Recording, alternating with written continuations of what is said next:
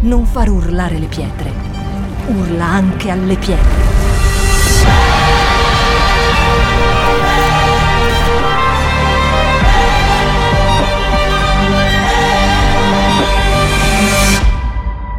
Shout 2022. Alza il volume della tua fede. Benvenuti, bentrovati, benvenuta a me, è un onore per me essere qui dopo tanti anni. In realtà non venivo a predicare qui, proprio fisicamente qui, da un po' di anni, dal 2019 credo. E l'ultima, se vi ricordate, l'abbiamo fatta su Zoom durante la pandemia con Yus, non so quanti si ricordano. Grazie per l'onore di essere qua, grazie per invitarmi, grazie per l'amicizia, io vi voglio bene, pastori, vi voglio veramente tanto bene e vi stimo perché nonostante tutto quello che è successo negli anni e tutte le burrasche degli anni, voi siete qui, stabili, più forti, più sorridenti di prima. Sapete, molte volte mi chiedo come sarebbe se Gesù fosse fisicamente ancora in mezzo a noi. Prova ad immaginare i sorrisi, le risate alle nostre battute. Immaginare come sarebbe se adesso, mentre noi siamo qui, vediamo entrare Gesù fisicamente e venire qua e stare in mezzo a noi. E sapete, molte volte penso questo, dico, che fortuna, passatemi diciamo, il termine, che bello che è stato per i discepoli poter vivere fisicamente la presenza fisica, corporea di Gesù, ma poi mi ricordo che Gesù stesso ha detto che era utile, vantaggioso che lui, che lui potesse andare via e quando Gesù dice qualcosa ha veramente senso, cioè se lui dice è utile, vantaggioso per voi, e io immagino i discepoli che erano abituati a lui, immaginati che erano abituati a condividere notte e giorno con loro e si sentono dire guarda, è vantaggioso per voi che io vada via, è vantaggioso e utile per voi. E sapete quello che noi dimentichiamo molte volte? Che oggi noi siamo il corpo fisico di Gesù che noi siamo qui insieme, quando siamo insieme, noi siamo il corpo visibile di Gesù e quello che lui nel suo corpo ha fatto noi dovremmo riprodurre. Perché la gente non dovrebbe notare la differenza del fatto che Gesù non è fisicamente, corporealmente sulla terra, perché noi siamo il suo corpo. E sapete, se c'è un problema che il diavolo ha e che ha sempre avuto, se ci fai caso, è con il corpo di Gesù. Perché quando lui era fisicamente in terra, ha cercato di ucciderlo. E quello che cerca, che cerca di continuare a fare è uccidere il corpo di Cristo. È vero, quante dispersioni ci sono nelle chiese? Quante separazioni, quante divisioni, quanti dolori ci sono nelle chiese? Perché? Perché se c'è un problema che il diavolo ha è con il corpo di Cristo. Perché? Perché noi siamo gli unici, e dico gli unici abili sulla terra a compiere quello che lui ha compiuto. Ma troppo spesso noi ce lo dimentichiamo e dimentichiamo che davvero noi abbiamo una responsabilità che non è quella di vivere la nostra vita, che non è quella di vivere una vita migliore, che non è quella di vivere una vita, non lo so, facendo le nostre cose, chiedendo a Dio di benedirci, ma la responsabilità che noi abbiamo è produrre quello che Lui ha prodotto. Io dico sempre, noi dovremmo scatenare l'effetto che lui scatenava quando andava nei posti. E voglio chiederti di prendere Genesi 1 e leggerò i primi dieci versi. Ciao Pastore Silvana, non ti avevo visto. Buongiorno. Genesi 1, 1, 10. So che c'è dietro di me. Ok, dice così. Nel principio Dio creò i cieli e la terra. La terra era informe e vuota e le tenebre coprivano la faccia dell'abisso e lo Spirito di Dio aleggiava sulla superficie delle acque. Dio disse, sia la luce e la luce fu. Dio vide che la luce era buona e Dio separò la luce dalle tenebre. Dio chiamò la luce giorno e le tenebre notte. Fu sera, poi fu mattina, primo giorno. Poi Dio disse, vi sia una distesa tra le acque che separi le acque, da, le acque dalle acque. Dio fece la distesa e separò le acque che erano sotto la distesa delle acque che erano sopra la distesa. E così fu. Dio chiamò la distesa cielo. Fu sera, poi fu mattina, secondo giorno. Poi Dio disse, le acque che sono sotto il cielo siano raccolte in un unico luogo e appaia l'asciutto. E così fu. Dio chiamò l'asciutto terra e chiamò la raccolta delle acque mari. Dio vide che, è, che questo era buono. La prima cosa che noi possiamo vedere è che la terra era senza una forma, che la terra, la terra era senza una funzione definita. La terra non serviva a niente, non aveva valore, non aveva uno scopo, non aveva niente, non aveva una forma, non, aveva niente. E quello che amo è sempre questo e che continuo a ribadire, che è una cosa che amo di questi primi versetti, è il fatto che dovunque lo Spirito aleggia, dice che lo Spirito di Dio, lo Spirito Santo, aleggiava sopra questo, cioè c'era questo caos, tutto questo, non, questo gomitolo che non si capiva cosa fosse, e lo Spirito aleggiava sulla superficie delle acque. E poi allora Dio disse, e la cosa fu. E amo, amo pensare che come entrare in una camera piena di gas, tipo lasci la bombola, non farlo, eh, cioè è un esperimento che non va fatto, ok? Tagliate la diretta, non fatelo Ah, vai a casa, apri la bombola de, de, del gas, la lasci aperta per un po', poi entri con un, con un accendino, fai zac, esplosione e tutto cambia. È esattamente quello che è successo. La parola di Dio, liberata sullo spirito, crea un'esplosione che cambia la forma delle cose. Ed è sempre così. Quando lo Spirito Santo si muove e tu liberi la parola specifica di Dio, le cose cambiano, non possono rimanere uguali, perché c'è una, una, una reazione chimica in quello che Dio sta facendo, c'è un'esplosione che non può essere trattenuta. E poi andiamo qui a noi e dice che Dio crea una separazione. Dio vede tutto insieme, cioè tutto insieme, e inizia a separare. E la prima cosa che separa è la luce dalle tenebre. E la prima cosa che dice è giorno e notte, due cose completamente distinti, come me il pastore Roberto, bianco e nero, due cose completamente distinti. E poi crea una distinzione tra il cielo e la terra, distinti, separati, e poi ancora le acque dalla terra. E poi mi piace, perché quando Dio fa la creazione, crea questo, crea il cielo, la terra, il mare, dice la Bibbia che lui guarda e dice che figo quello che ho creato. Oppure, diciamo, se fosse, non so, un po' più international, wow, it's wonderful, non lo so. Oppure se fosse dalle mie parti, se Dio fosse dalle mie parti, direbbe, questa si chiama meraviglia, no? Un po' come la pubblicità della birra messina. Però è vero, Dio guarda e dice, wow, che bello quello che io ho creato. Perché quello che noi vediamo è che Dio non solo crea, ma quando Dio crea qualcosa, stabilisce la funzione di quello che crea. Quello che Dio fa non è solamente creare dal nulla, ma quello che Dio fa è assegnare dei confini ben definiti alle cose e assegnare una funzione molto chiara alle cose. Non è che Dio ha lasciato tutto al caos, dai, creiamo delle cose e poi ognuno quel che vuole fare fa o come va va.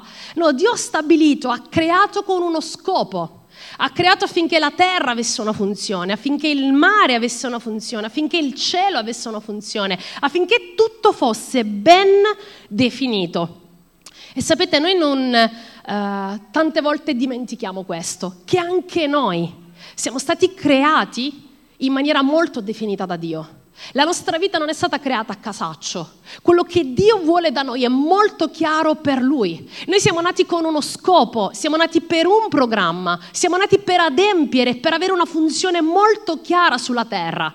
E molte volte noi viviamo di confusione, come se, tutto, se tutti fossimo un'unica cosa.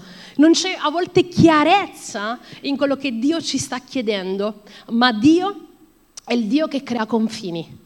Perché lui ha creato il confine, ha separato, ha confinato il mare ad essere mare e la terra ad essere terra, il cielo ad essere cielo. Dio ha creato confini, ha separato e ha stabilito quale fosse l'uso di quelle determinate cose. E quello che noi dobbiamo vedere è questo, che la prima cosa che Dio fa con noi è separa, ci, separa, ci tira fuori dalle tenebre e ci porta per essere luce e quando noi siamo luce, lui stabilisce che tipologia di capacità noi avremo e che tipologia di potenziale noi siamo chiamati ad avere. Quando lui manda sempre, quando lui parla, Dio non è un chiacchierone che, sai quando dice, vabbè, eravamo lì, abbiamo fatto quattro chiacchiere in libertà pur parlè. Dio non è uno che parla pur parlè.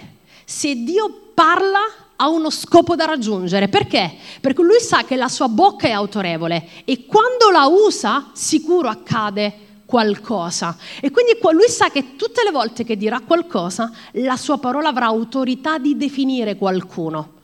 È un po' come, non so, adesso chi sta facendo, eh, come si chiama? Fit Bless, cos'è? Body Harmony, la Fit Bless alla concorrenza di Milano. E cosa fai? Stai definendo i tuoi muscoli, stai definendo il tuo corpo, ok? E questo è, cioè con Dio è diverso, non devi fare palestra, fai una palestra di diverso tipo, ma lui parla e lui definisce chi tu sei, definisce cosa tu devi fare. E quello che noi vediamo è questo, che quando Dio inizia a creare, nulla ha un'identità. Nulla ha un'identità. La terra non è terra, il mare non è mare, il cielo non è cielo, è solo una serie di accozzaglie di cose. Ok? E quello che vediamo invece è che Dio ci tiene a stabilire un'identità Ok? Un'identità ben definita, molto chiara. C'era il caos sulla terra, non si capiva niente, ma Dio attraverso la sua parola, ed è questo l'effetto che fa la sua parola su di noi, stabilisce quando c'è caos, stabilisce l'identità delle cose, il confine delle cose. Amen. E Dio mi ha dato una parola mesi fa, mesi e mesi fa, un giorno non so cosa facevo, Dio mi ha parlato così, mi ha detto non stavo pensando a niente, ero per i fatti miei e Dio mi, e Dio mi dice questo. Dio, io, era Dio, io assegno dei confini e il diavolo programma dei limiti. Ed è di questo che voglio parlare. Dio ci dà dei confini e il diavolo ci assegna dei limiti. So che è molto difficile così da capire ed è quello che io lì, lì per lì dico, vabbè ma sono due sinonimi, nel senso qual è, qual è la differenza? E sono andata a cercare nel dizionario italiano perché mi sembravano due cose che non capivo e poi ho capito. Il confine delimita l'estensione di un territorio, di una proprietà. Ok? Quindi nel nostro caso il confine stabilisce che raggio di azione ha il nostro potenziale, fin dove possiamo estenderci, con quello che Dio ci ha dato, dove dobbiamo arrivare, come dobbiamo arrivare, cosa dobbiamo fare, perché lo dobbiamo fare. E il limite invece è un ostacolo nel perseguire il confine che Dio ci ha dato, per muoverci nei confini che Dio ci ha dato. Dal dizionario italiano è il limite un ostacolo nel perseguire il proprio bisogno o la propria finalità. E tu vedi che Dio ti dà un confine, un raggio d'azione dentro il quale tu puoi fare una marea di cose e puntualmente il diavolo cerca di tirare il guinzaglio affinché tu possa vivere per molto meno, affinché tu possa accontentarti di molto meno, affinché tu possa vivere una vita di sopravvivenza sempre di più, perché lui sa che il nostro confine è una vita abbondante.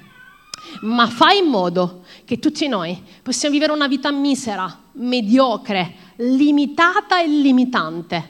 È vero o no?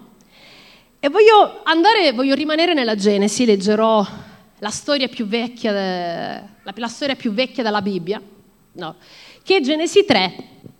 E vediamo come, questo, come, il Dio, come il diavolo ha fatto questo con Adamo ed Eva. Genesi 3, leggerò dall'1 al 13, forse, dice così. Ci siete? Vado troppo veloce? Posso continuare? Siete con me? Ok. Genesi 3, l'1-13 dice così il serpente era il più astuto di tutti gli animali dei campi che Dio il Signore aveva fatti. Esso, alla, esso disse alla donna, come? Dio vi ha detto di non mangiare da nessun albero del giardino? E la donna rispose al serpente, del frutto degli alberi del giardino ne possiamo mangiare, ma del frutto dell'albero che è in mezzo al giardino Dio ha detto non ne mangiate e non lo toccate, altrimenti morirete. Il serpente disse alla donna, no, non morirete affatto, ma Dio sa che nel giorno che ne mangerete i vostri occhi si apriranno e sarete come Dio, avendo la conoscenza del bene e del male. La prima cosa che noi vediamo è che la donna sa molto chiaramente qual è il suo raggio di azione. Aveva capito benissimo quello, qual era l'istruzione che Dio aveva dato, perché quando lei risponde al serpente, lei risponde esattamente per com'era la storia. Ok? Dice no, non è che noi non possiamo mangiare, solo possiamo mangiare da tutto, fatta eccezione di quello. Ma vediamo come agisce il diavolo. Quello che il diavolo qua fa, il serpente, è, deve cercare, ed è quello che fa con noi. Tante volte noi sappiamo molto chiaramente cosa la Bibbia insegna, sappiamo molto chiaramente perché la nostra stessa coscienza a volte ci dice che quello che stiamo per fare è sbagliato, a volte non c'è bisogno neanche di venire in chiesa, ma tu sai che quella roba lì, quella parola detta lì è fuori posto. Tu a volte non hai bisogno neanche di venire in chiesa, ma sai, c'è qualcosa dentro la tua coscienza che ti appesantisce e sai che è sbagliato. Ok, quindi hai le idee chiare su quello che Dio dice. È la Bibbia che dice questo. In Romani, in Romani 3 Paolo ci dice proprio questo, che quello che è giusto per Dio, Dio l'ha scritto dentro i nostri cuori, è la nostra coscienza, è la nostra coscienza che ci dice cosa è giusto e cosa è sbagliato, perché la legge di Dio ormai non è più su, su tavole di, di, pietra, ma è scritta dentro il nostro cuore, no?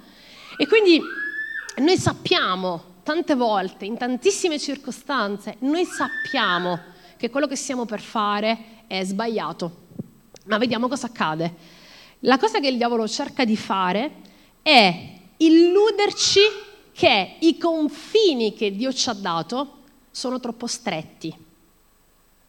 Dimostrarci che quello che Dio ci ha detto è molto restrittivo. Ma se tu guardi, la Bibbia non dice che l'unico albero da cui potevano mangiare era quello. Dice che potevano mangiare da tutto, fatta eccezione di uno su un immenso giardino. Però noi cosa guardiamo? Guardiamo sempre il bicchiere mezzo, mezzo vuoto, no? E quindi su che cos'è che si è focalizzato, su che cos'è che si è potuto focalizzare qui il serpente? Si è potuto focalizzare sul, sempre su fare in modo di, che noi potessimo allargare, che Eva in questo caso potesse allargare i suoi confini. Lei aveva stabilito dei confini ben precisi con uno scopo, perché quando Dio stabilisce un confine è perché sa qual è lo scopo, ok? Ha stabilito il confine al mare, perché il mare ha uno scopo, la terra ne ha un'altra, il cielo un altro, e lui ha stabilito dei confini, cioè ognuno deve fare il proprio mestiere. Se ognuno inizia a fare il mestiere dell'altro, c'è di nuovo il caos e le cose non funzionano, è vero o no? E quello che noi vediamo è che quello che il serpente cerca di fare è proprio questo, illudere e convincere Eva che i suoi confini sono troppo stretti, che è troppo restrittivo quello che Dio le ha detto e che se lei proverà ad allargare un pezzettino il suo confine, quindi prendere dall'unico albero eh, dal quale non avrebbe dovuto attingere, quello che accadrà è che non succederà niente e che lei godrà di qualcosa di, di, di interessante. E quello che noi dobbiamo vedere è sempre questo. Dobbiamo ricordarci che tutti noi siamo soggetti a questo. Sapete perché? Perché guarda adesso quello che succede. Fin quando la donna non aveva visualizzato bene l'albero, per lei non c'era un problema, non gliene fregava niente mangiare da quell'albero. Però guarda, di, il, il serpente cerca di farle fare uno step in più. Guarda il verso 6. Dice, la donna osservò cioè, fino a quel momento la donna non aveva neanche calcolato l'albero. Ha detto, beh, wow, ho due milioni di alberi, perché giusto devo venirmi a piantonare sotto l'unico che non me ne frega niente, no? Ma da quel momento l'attenzione è su quell'unico albero. E quello che, guarda cosa succede, dice, la donna osservò che l'albero era buono per nutrirsi, bello da vedere e che l'albero era desiderabile per acquistare conoscenza. Sai cosa vuol dire questo? Che noi iniziamo a guardare quello che non avremmo mai pensato di poter osservare e iniziamo a vedere che è interessante. Noi non saremo mai sedotti nel peccato se quella, quell'oggetto del peccato per noi non è attraente. Perché noi siamo tentati a voltare le spalle a Dio tutte le volte che noi seguiamo i nostri desideri umani, tutte le volte che noi seguiamo i nostri istinti, i nostri bisogni carnali, umani, perché non era necessario per Eva mangiare da quell'unico albero, ma era quello che ormai era diventato l'oggetto del suo desiderio. E molte volte noi non ci accorgiamo che sono i nostri desideri proibiti, tra virgolette, che noi sappiamo perché sappiamo qual è il nostro confine, a separarci da quel confine non restrittivo, ma il diavolo ce lo fa vedere come confine restrittivo, che Dio ha stabilito per noi.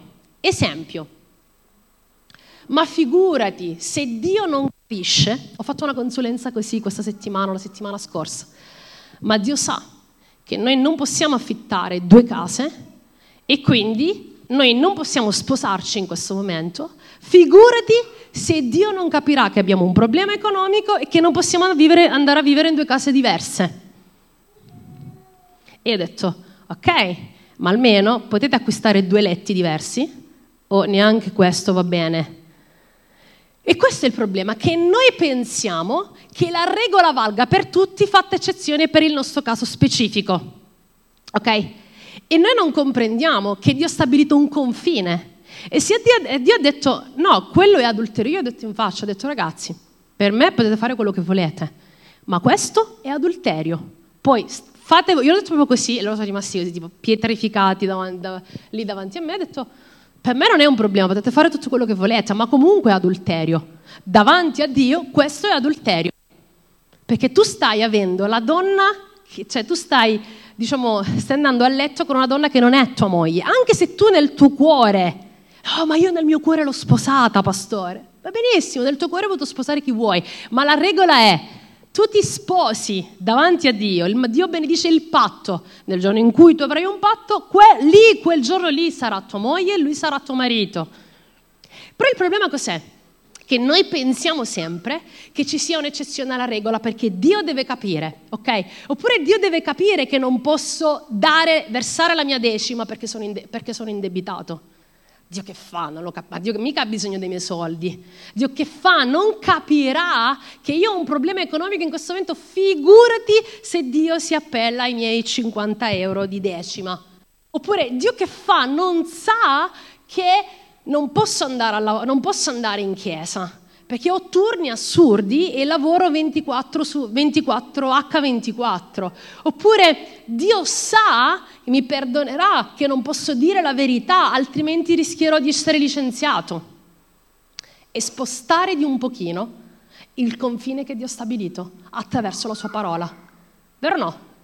Ed è quel pochino che cosa fa? Che autorizza il diavolo a stringerci un guinzaglio stretto al collo ed è quel pochino che ci fa vivere una vita da schiavi, al posto di una vita di persone redente, al posto di persone che vivono e che godono della libertà che Dio ci ha dato. È vero o no? Molte credenze che abbiamo come credenti, per esempio, sono un inganno e un limite a quello che Dio può fare per esempio, molte volte, e io, io sto smontando questo nella mia vita personale, quindi posso dirlo con autorità, io proprio tante volte, io so che devo fare il mio tempo personale, ma Dio non ha bisogno del mio tempo personale. Io, Dio sta cercando, dicendoci, insegnandoci che noi dobbiamo avere un tempo personale, ci sta dicendo tu devi imparare a relazionarti comu- ed essere in comunione con me. Quante volte, non vi chiedo di alzare la mano perché so che il 99% p- possono alzare la mano, di voi in sala e anche di me, quante voi noi l'abbiamo fatto per dovere cristiano? Abbiamo letto la Bibbia affinché YouVersion ci dice ben fatto. Oggi hai letto il tuo capitolo quotidiano, ma chi, chi servirà quella lettura di Bibbia così? A YouVersion? No. A Dio? No. E a te? Neanche. Quindi cos'è? Ipocrisia. Quante volte noi, in nome di abitudini cristiane, noi le adottiamo e diventiamo ipocrita nel viverle? È vero o no? Sinceri, quante volte, Dio mi ha detto questo settimana scorsa, due settimane fa, quante volte tu scegli di non peccare o voi scegliete di non peccare perché gli altri che devono dire? E quante volte noi non pecchiamo davvero perché sappiamo che il peccato ci separa da Dio? Comunque lo scopo è non peccare, ma la motivazione detta davvero la natura del nostro, detta davvero la, il materiale del nostro cuore. Quante volte noi abbiamo scelto di non peccare per non perdere la reputazione, di non mandare a quel paese qualcuno per non perdere la reputazione? Ma nel nostro cuore l'abbiamo mandati a quel paese, andate e ritorno, andate e ritorno, andate e ritorno. Ma davanti a Dio, questo quello che non ci preoccupa, è che questi pensieri, anche se non abbiamo ucciso, poi non abbiamo veramente mandato fisicamente qualcuno a quel paese, fisicamente questi pensieri di rancore, di rabbia inespressa, comunque ci separano da Dio. Ma noi siamo preoccupati ad aver mantenuto la forma. Comunque la forma l'ho mantenuta del bravo credente. Siamo fuori dai confini di Dio. I confini di Dio sono veri, Dio è verità. E chi è da parte e chi è di Dio si muove nella verità. Tutto ciò che è bugia, ipocrisia, doppiezza, routine, lontana da Dio, non onora Dio, onora la nostra carne che si gonfia dicendo sono un buon credente. Non ho mandato a quel paese nessuno anche se avrei potuto farlo. Ma davanti a Dio, davvero, cosa c'è nel tuo cuore? Cosa c'è nel mio cuore? E noi non comprendiamo che solo quando noi ci muoviamo dentro i confini di Dio, che sono pieni di libertà, pieni di libertà, perché Adamo ed Eva avevano una libertà sull'intero giardino fatta eccezione di un unico albero, non avevano un unico albero e un intero giardino lì. Perché quello che noi non comprendiamo è che Dio ci regala l'abbondanza sempre. È una manipolazione demoniaca farci vedere solo la restrizione. È una manipolazione demoniaca farci vedere solo che non puoi andarci a letto. È una manipolazione demoniaca farci vedere che tu devi versare il 10% dei tuoi soldi. È una manipolazione demoniaca farti vedere che tu non puoi dire che tu non puoi chiedere al tuo capo di, di, di avere una riduzione delle tue, delle tue ore per venire in chiesa e onorare Dio. È una manipolazione che viene da un desiderio. La sai la verità? Viene da un desiderio. Perché se tu avessi, se il tuo desiderio di onorare Dio fosse più forte del desiderio di trovare delle scuse, tu troveresti una soluzione.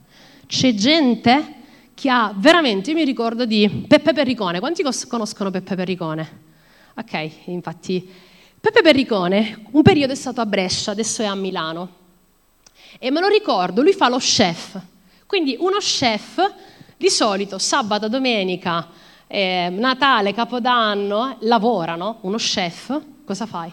E io me lo ricordo, lui era appena arrivato da Palermo, era venuto in chiesa da noi e lui è andato dal suo capo dicendo, guarda, io sono uno chef, però ti dico, se tu mi vuoi assumere, sappi che io lavorerò tutti i giorni, di notte, di giorno, quando vuoi, non c'è nessun problema, fatta eccezione della domenica mattina, quindi non il pranzo della domenica, e fatta eccezione, tipo, aveva visto tipo il giorno del life, giorno, fatta eccezione di questi momenti, o tipo per la serie, o mi vuoi o non mi vuoi, radicale, o il suo capo ha accettato che lui la domenica non lavorasse.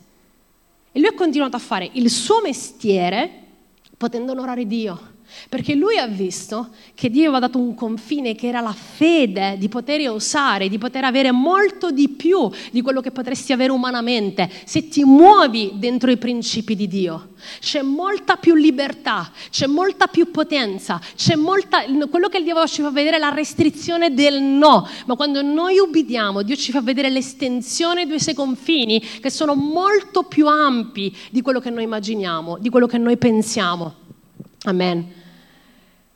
Sapete, Dio è buono. Quanti sanno che Dio è buono? L'abbiamo pure cantato prima. Quanti sanno che Dio è buono? Però quello che noi dimentichiamo che l'Apostolo Paolo ci dice una cosa, vabbè, lui era tipo sbreng sempre, sempre, infatti mi, mi piace Paolo, è uno dei miei personaggi preferiti. Però lui dice, sai che Dio è buono? Sì, so che Dio è buono. Hai detto a voi, sapete che Dio è buono? Sì, sappiamo che Dio è buono. Ma Paolo dice, devi considerare la bontà e la severità di Dio. L'equilibrio del credente è conoscere che Dio è buono, ma che Dio è giusto. E Dio non farà eccezioni per nessuno, perché non ama i favoritismi.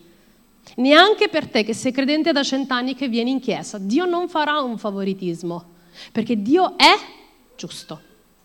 Quindi tu, amante di Dio, devi considerare che Lui è buono, ma devi considerare che Lui è severo.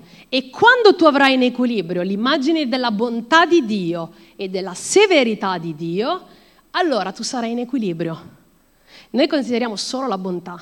Dio che perdona, alla fine tutti in cielo, alla fine capirà che no, cosa non capirà, ma se leggi veramente la Bibbia ti rendi conto che non è così, non è così. E vediamo, ritorniamo non senza divagare, torniamo a noi e vediamo, il, rileggiamo il verso 6. Dice, la donna osservò che l'albero era buono. A quel punto sua, il suo sguardo è rapito e lei vede che l'albero è buono. Noi non scadiamo dai principi di Dio per qualcosa che non, non reputiamo buono ed è quello l'inganno. Ma è buona questa cosa è buono per le mie finanze, è buona per la mia emotività, è buona per la mia mancanza di affetto, è buona questa cosa. Dice che era buono, bello, quindi non è che noi pensiamo che tutto quello che non viene da Dio, tutto quello che, tutto quello che non viene da Dio eh, deve avere un aspetto pessimo. E il diavolo non ci ingannerà mai con qualcosa di brutto, perché nessuno di noi è attratto da qualcosa che è pessimo. Tu non, cioè, non, non sei attratto da qualcosa che è brutto tua, per la tua anima, per il tuo cuore, tu sei attratto da qualcosa che aggancia la tua, la tua anima e ti tira come un amo. Amen.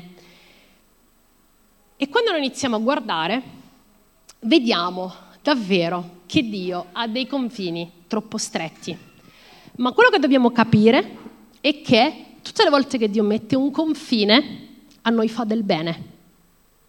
Perché questo ci toglie dall'imbarazzo di vivere extra quello che noi siamo stati creati. Ci toglie dall'imbarazzo di vivere extra la funzione che Dio ci ha chiesto di avere. Amen. Ci siete? Siete connessi? Siete attenti? Siete stanchi? Ok. Per esempio, Un'altra cosa che è diventato un limite senza che noi ci stiamo accorgendo è avere conformato la nostra mentalità alle abitudini secolari.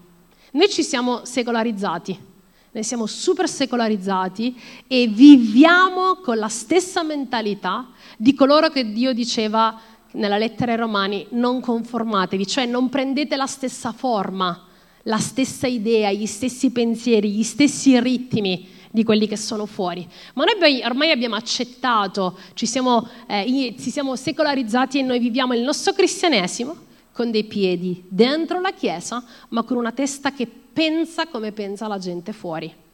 La nostra testa non è più radicata su quello che la Bibbia dice, su quello che la Bibbia mi dice di fare, su quello che è giusto fare secondo la Bibbia ma viviamo pensando quello che è giusto fare, quello che il nostro collega di lavoro ha scelto. Okay? Ma ricordiamoci che Dio è molto fermo, molto deciso, ha dei, dei, confini molto decisi e Dio quello che sta cercando, cioè Dio è il Dio del fuoco, della passione, dell'incendio. Dio non è il Dio del fuochino. Infatti Dio odia i tiepidi, detesta la gente che con un piede dentro e un piede fuori, piuttosto fuori, dirà l'Apocalisse. Ma quello che Dio sta cercando è un popolo radicale, innamorato e infuocato. Verso 7 dice così, non so quanto tempo è passato.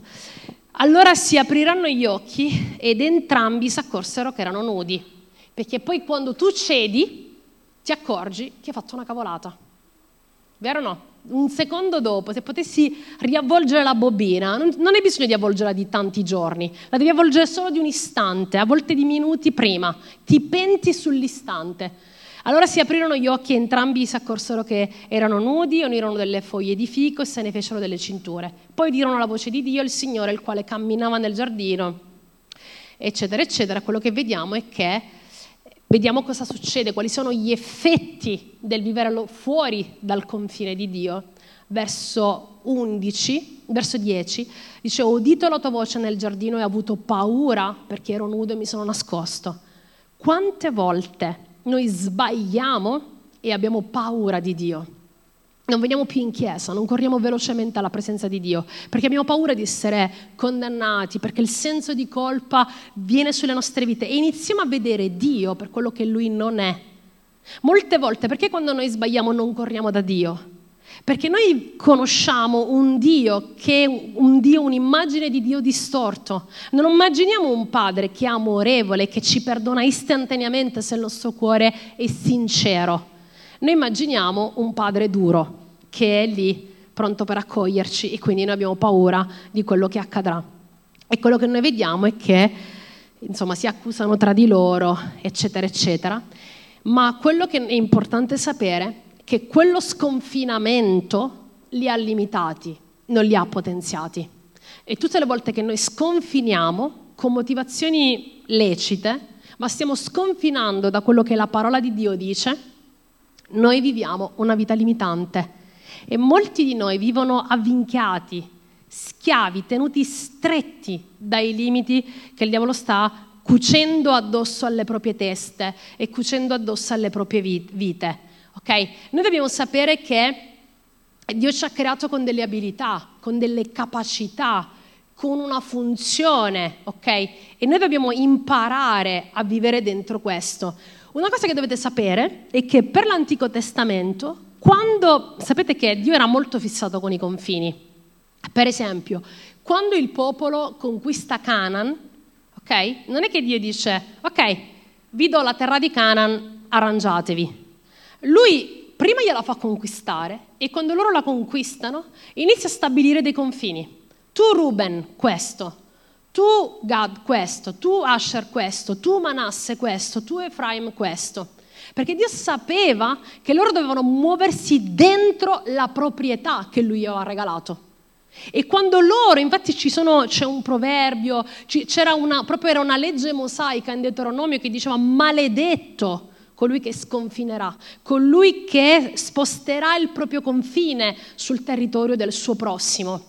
E molte volte noi non ci rendiamo conto che noi viviamo così, sconfinando da, da, quello che Dio ci ha chiesto e noi non ci rendiamo conto che questo limita la potenza di Dio in noi e che molte volte noi siamo anche lì, cioè, scon- cioè andiamo così oltre quello che Dio ci dice che noi gli stiamo rubando l'adorazione rubando la devozione, rubando la santità che gli è dovuta, rubando perché noi non apparteniamo a noi stessi, noi apparteniamo a colui che ci ha comprati ma noi viviamo come se fossimo di nostra proprietà. Tu stai vivendo come se tu fossi stato comprato da lui. Lui ti ha comprato. Quindi quando quelli dicono ma io dalla mia vita posso fare quello che voglio, fino a quando non eri credente. C'è la fregatura, no? Dovrebbero mettere solo che questo quando nel, nel, nella salvezza, quelle clausole come tutti i contratti che sono scritti sotto in piccolino e che tu non leggi. Quando tu accetti Gesù Vuoi ricevere Gesù come tuo Signore e Salvatore? Sì, dai! Eh. Noi perché accettiamo Gesù? Perché ci hanno predicato che accettando Gesù tutti i nostri malanni vengono risolti. È vero o no? E quindi noi perché accettiamo Gesù? Per un motivo egoistico o altruistico? Egoistico, abbiamo la soluzione gratis di tutti i nostri problemi. Ma la clausola che non hai letto nella Bibbia perché ci arrivi dopo a leggere la lettera ai romani, ai romani, prima leggi sicuro Giovanni, poi forse leggerai tutti i Vangeli, poi forse gli atti degli Apostoli, insomma di qua che arrivi a Romani già sei avanti nella fede da un po', poi magari leggi un capitolo l'anno, quindi ci arrivi dopo dieci anni di conversione a Romani, ok? E quando arrivi lì, in Corinzi, anzi, quindi ancora peggio perché ancora dopo Corinzi, quindi ci arrivi cinque anni dopo, quando arrivi a Corinzi scopri che lui ti ha comprato e quindi tu non puoi dire che la tua vita è tua, perché tu stai abusando della proprietà di Dio, perché tu non sei tu, tuo, tu sei di colui che ti ha comprato. Quindi se tu continui a vivere come se lui non ti avesse comprato, vuol dire che tu non hai davvero riconosciuto Gesù come tuo Signore e Salvatore. Perché se Gesù, quando dici Gesù, tu sei il mio padrone, se tu hai un padrone e il tuo padrone ti dice devi essere santo e tu non sei santo, sei un buon servo? Sei fuori dal confine che lui ti ha messo, sì o no? E cosa stai facendo? Se lui ti ha pagato e tu non stai facendo il tuo dovere, cosa stai facendo? Stai rubando dalla sua proprietà.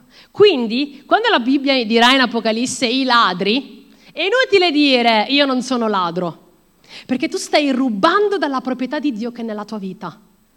Tutte le volte che tu vivi fuori dal confine di Dio, stai rubando dentro i suoi confini, dentro la tua vita. Quindi noi siamo insieme lì con l'Apocalisse e con tutti gli altri ladri c'è chi ha rubato, svaligiato case, c'è chi ha svaligiato il Tempio dello Spirito Santo, che siamo noi. Potete dire amen?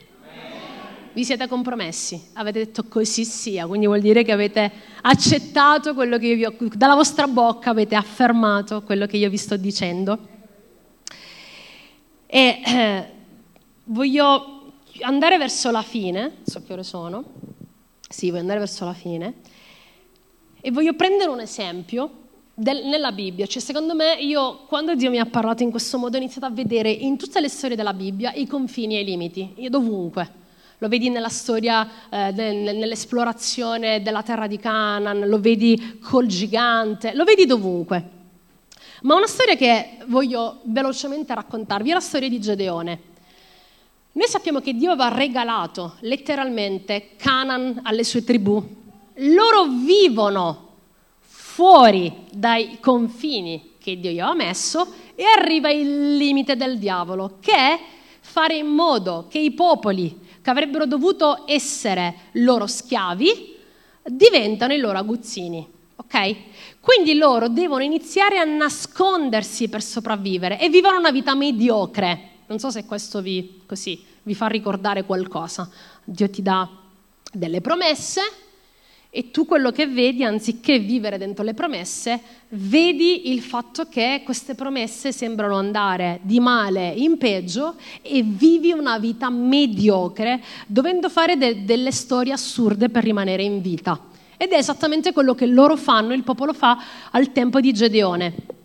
E quello che noi vediamo è che Dio chiama Gedeone e mi piace perché Gedeone, quando si sente chiamato, dice che Dio sta chiamando Gedeone mentre lui sta trebbiando il grano dentro delle strettoie, dentro limiti. Dio ha dato il confine che era tutta la terra, ma il diavolo l'aveva ridotto ad avere un piccolo pezzettino di strettoie dove lui doveva cercare di, di, di far crescere lì il grano per sfamare e doveva nascondersi perché dice che arrivavano gli Amalechiti e i Moabiti, arrivavano prendevano tutto e portavano via e loro rimanevano sempre nella miseria, da padroni a garzoni, si direbbe, da, si direbbe adesso, no?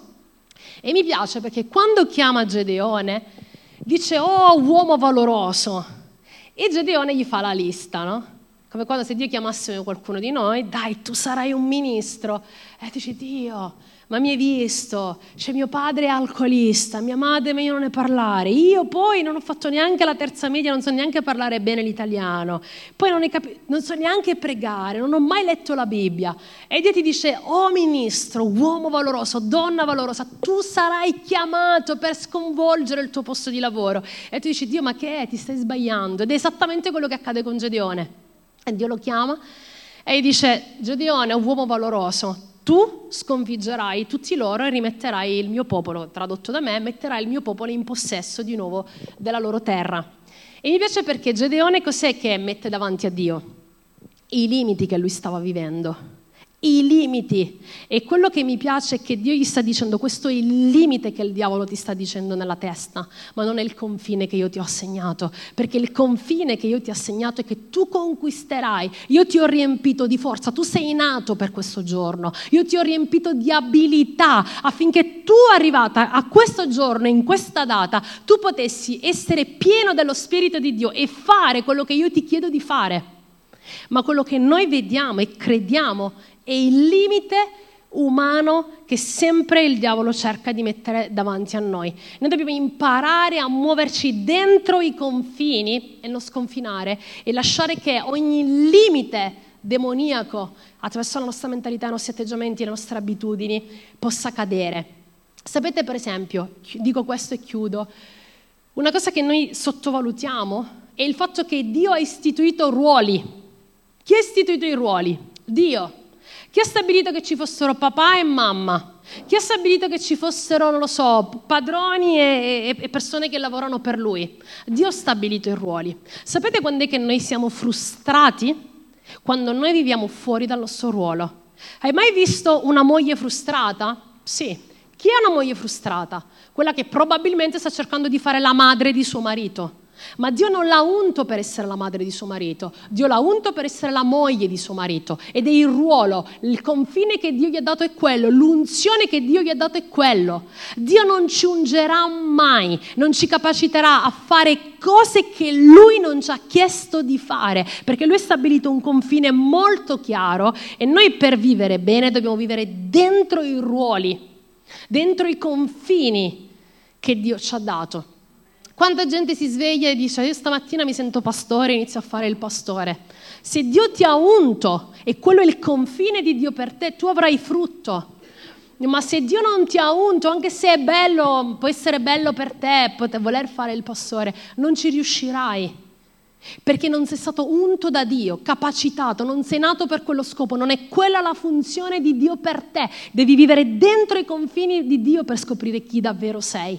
Devi vivere dentro l'identità ben ferma e stabile di Dio per capire davvero qual è la tua funzione. Devi davvero vivere dentro quello che Dio ti dice. E Paolo alla lettera ai Corinzi dice di vivere, di imparare a vivere e a praticare il non oltre quello che è scritto. Molte volte noi viviamo oltre quello che la Bibbia dice, per un pezzettino, per un po', semplicemente per un, una, una piccola, un piccolo attenuante, una piccola robina lì, una piccola cosa che per me è un'eccezione alla regola. Noi dobbiamo tornare, noi siamo il popolo, noi siamo il corpo fisico di Gesù. E il diavolo sta facendo di tutto. E più andiamo avanti, più gli ultimi, gli ultimi tempi diventano ultimi giorni, perché sapete che la Bibbia parla di ultimi tempi, ma poi ci sono delle lettere, tipo la lettera di Giuda, che non parla più degli ultimi tempi, parla degli ultimi giorni. Vuol dire che il tempo è ancora più breve.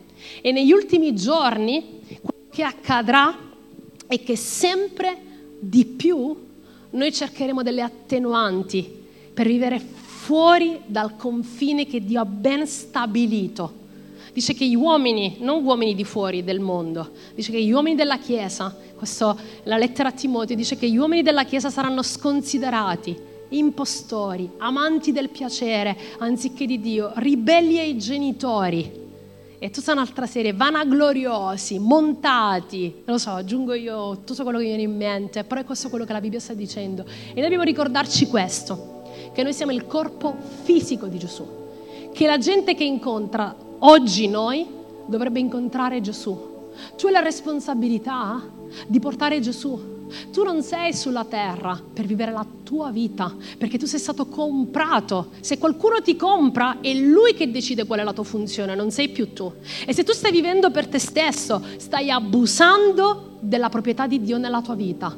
Stai abusando, se tu stai usando i doni che Dio ti ha dato per fare quello che tu vuoi, stai abusando, stai rubando i talenti, stai rubando la capacità che Dio ti ha dato, stai rubando dalle opportunità che Dio sta aprendo nella tua vita, stai rubando, stai rubando, stai davvero rubando a Dio, non a, una chiesa, nessuno. Noi siamo, abbiamo una responsabilità molto personale, molto seria davanti a Dio perché noi siamo il corpo fisico di Gesù il corpo fisico, siamo noi. Inutile dire noi siamo il corpo di Cristo. E che vuol dire essere il corpo di Cristo? Essere il corpo di Cristo vuol dire fare, portare avanti con le proprie gambe la missione che Gesù ha portato sulla terra. Ed era Gesù e diceva io non sono qui per fare la mia volontà, io sono qui per fare e compiacere a colui che mi ha mandato. Voglio chiederti di metterti in piedi e voglio pregare prima di andare e voglio davvero chiamare il timore di Dio. Voglio davvero chiamare il timore di Dio. Perché non è una predicazione. Tutti noi già abbiamo fatto questo, che neanche arriviamo alla tenda nera e abbiamo già dimenticato. Prova a chiedere quando arrivi in macchina di cosa ha parlato il pastore. Tabula rasa. Ma io prego che il timore di Dio possa liberarsi in questa sala facendo in modo che questa parola, non la mia, ma tutto quello che è uscito dalla sua bocca possa creare un impatto eterno nella nostra esistenza, che possa creare un timore che produce in noi il volere e l'agire secondo la sua volontà. Davvero nel nome di Gesù noi ti invochiamo. Spirito Santo, tu sei Dio. La Bibbia dice una cosa paurosa, pazzesca dice che tutti coloro che sono figli di Dio li riconosci perché sono guidati dallo Spirito di Dio. Se tu lo stai vivendo così guidato da te stesso, devi mettere in discussione se sei salvato. Sappiamo sì, la salvezza è gratis, la salvezza è gratis, vero, la salvezza è gratis, ma la salvezza va protetta, la salvezza va, va, va protetta dentro i confini che Dio ci ha assegnati. Amen. Siete con me? Ci siete? Alza le tue mani con me e arrenditi alla sua presenza. Signore, tu sei Dio, Dio del cielo, Dio della terra, tu sei l'autorità sopra la nostra vita. Tu puoi vantare ogni dominio, ogni governo sopra la nostra vita. Non c'è nulla in noi che è più nostro. Noi non apparteniamo più a noi stessi, noi apparteniamo a quell'unico Dio incredibile, nome al di sopra di ogni altro nome. Non c'è autorità, non ci sono spiriti, non ci sono vizi, non c'è nessuna cosa che possa trattenerci dentro quello che, quello che è una condanna, quello che è una miseria. Per questo che noi ti chiediamo perdono. Ti chiediamo perdono per ogni morte che sta vincendo le nostre vite. Ti chiediamo perdono per tutte quelle volte che scherziamo con i confini che tu hai creato. Ti chiediamo perdono per tutte quelle volte che viviamo un pezzettino fuori dalla gloria che tu vuoi riversare. Ti chiediamo perdono per tutto ciò che in noi è irriverenza, per tutto ciò che non ti esalta come re. Ti chiediamo perdono per tutte quelle volte che le persone incontrano noi e non incontrano Gesù. Ti chiedo perdono per tutte quelle volte che noi non ti onoriamo con quello che noi siamo. Proprio dichiara adesso, Signore, perdono. Ti chiedo perdono perdono per tutto ciò che è una superficialità, ti chiedo perdono per tutto ciò che non ti onora, ti chiedo perdono, voglio arrendermi a te, perché il luogo migliore dove poter ripartire è partire dalle mie ginocchia, da un cuore piegato, da un cuore arreso. È questo che io voglio chiamare attraverso questo pentimento il timore dello Spirito Santo. Metti in noi timore. Timore che non è avere paura di te, non è avere paura di sbagliare, non avere paura delle tue reazioni negative, questo è quello che il diavolo ci mette, ma timore vuol dire non riuscire a vivere lontano dalla tua vera presenza.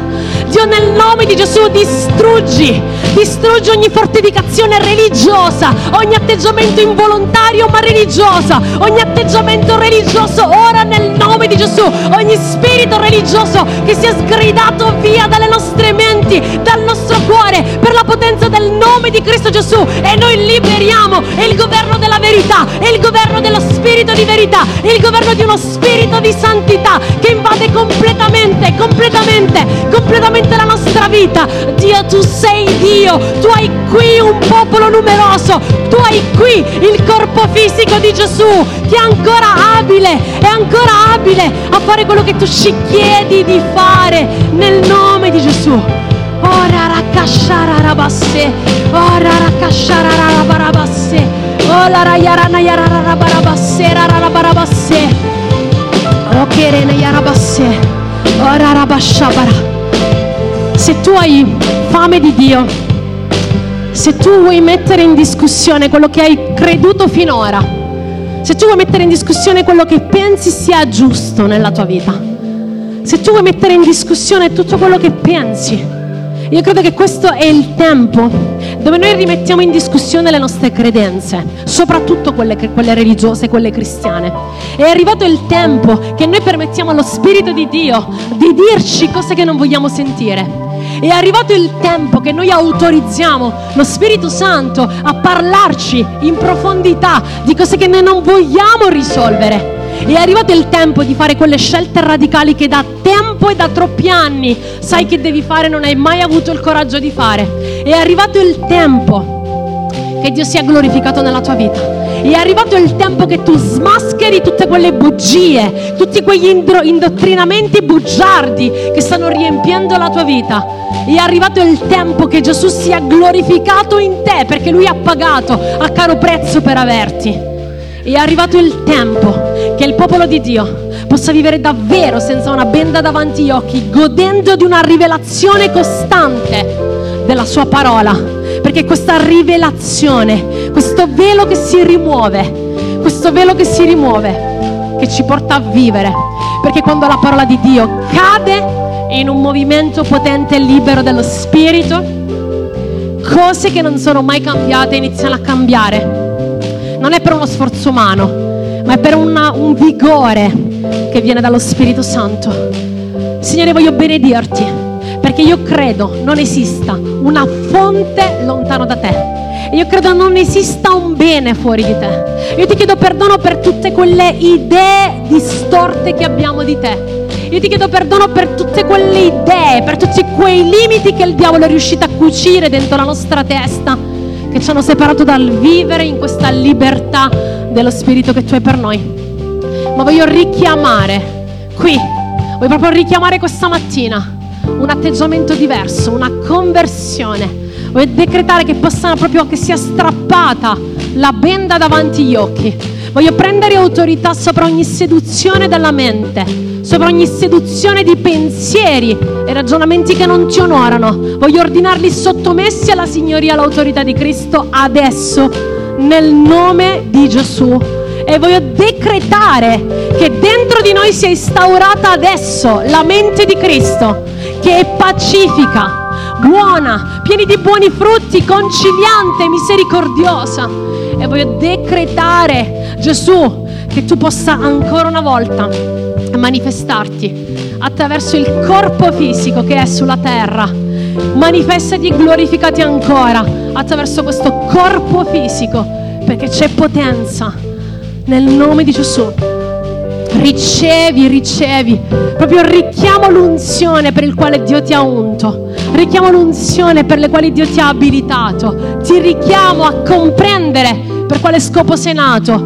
Ti richiamo a capire qual è la funzione della tua vita. Ti richiamo a capire perché sei dentro la tua famiglia. Ti richiamo a capire perché sei nel tuo posto di lavoro. Ti richiamo a capire perché sei in questa città. Ti richiamo ad avere una visione molto chiara del, del, di quello che Dio ha per te ti richiamo a vedere quello che da troppo tempo non vedi. Ti richiamo a vedere nel mondo spirituale. Nel nome di Gesù. Apri gli occhi spirituali per vedere. Apri gli occhi spirituali per vedere. Apri gli occhi spirituali per vedere. Che siano estirpate le tenebre davanti agli occhi. Che sia legata ogni forma di inganno.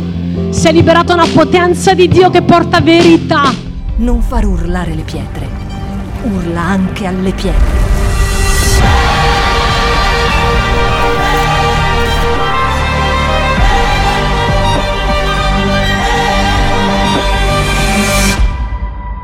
Shout 2022.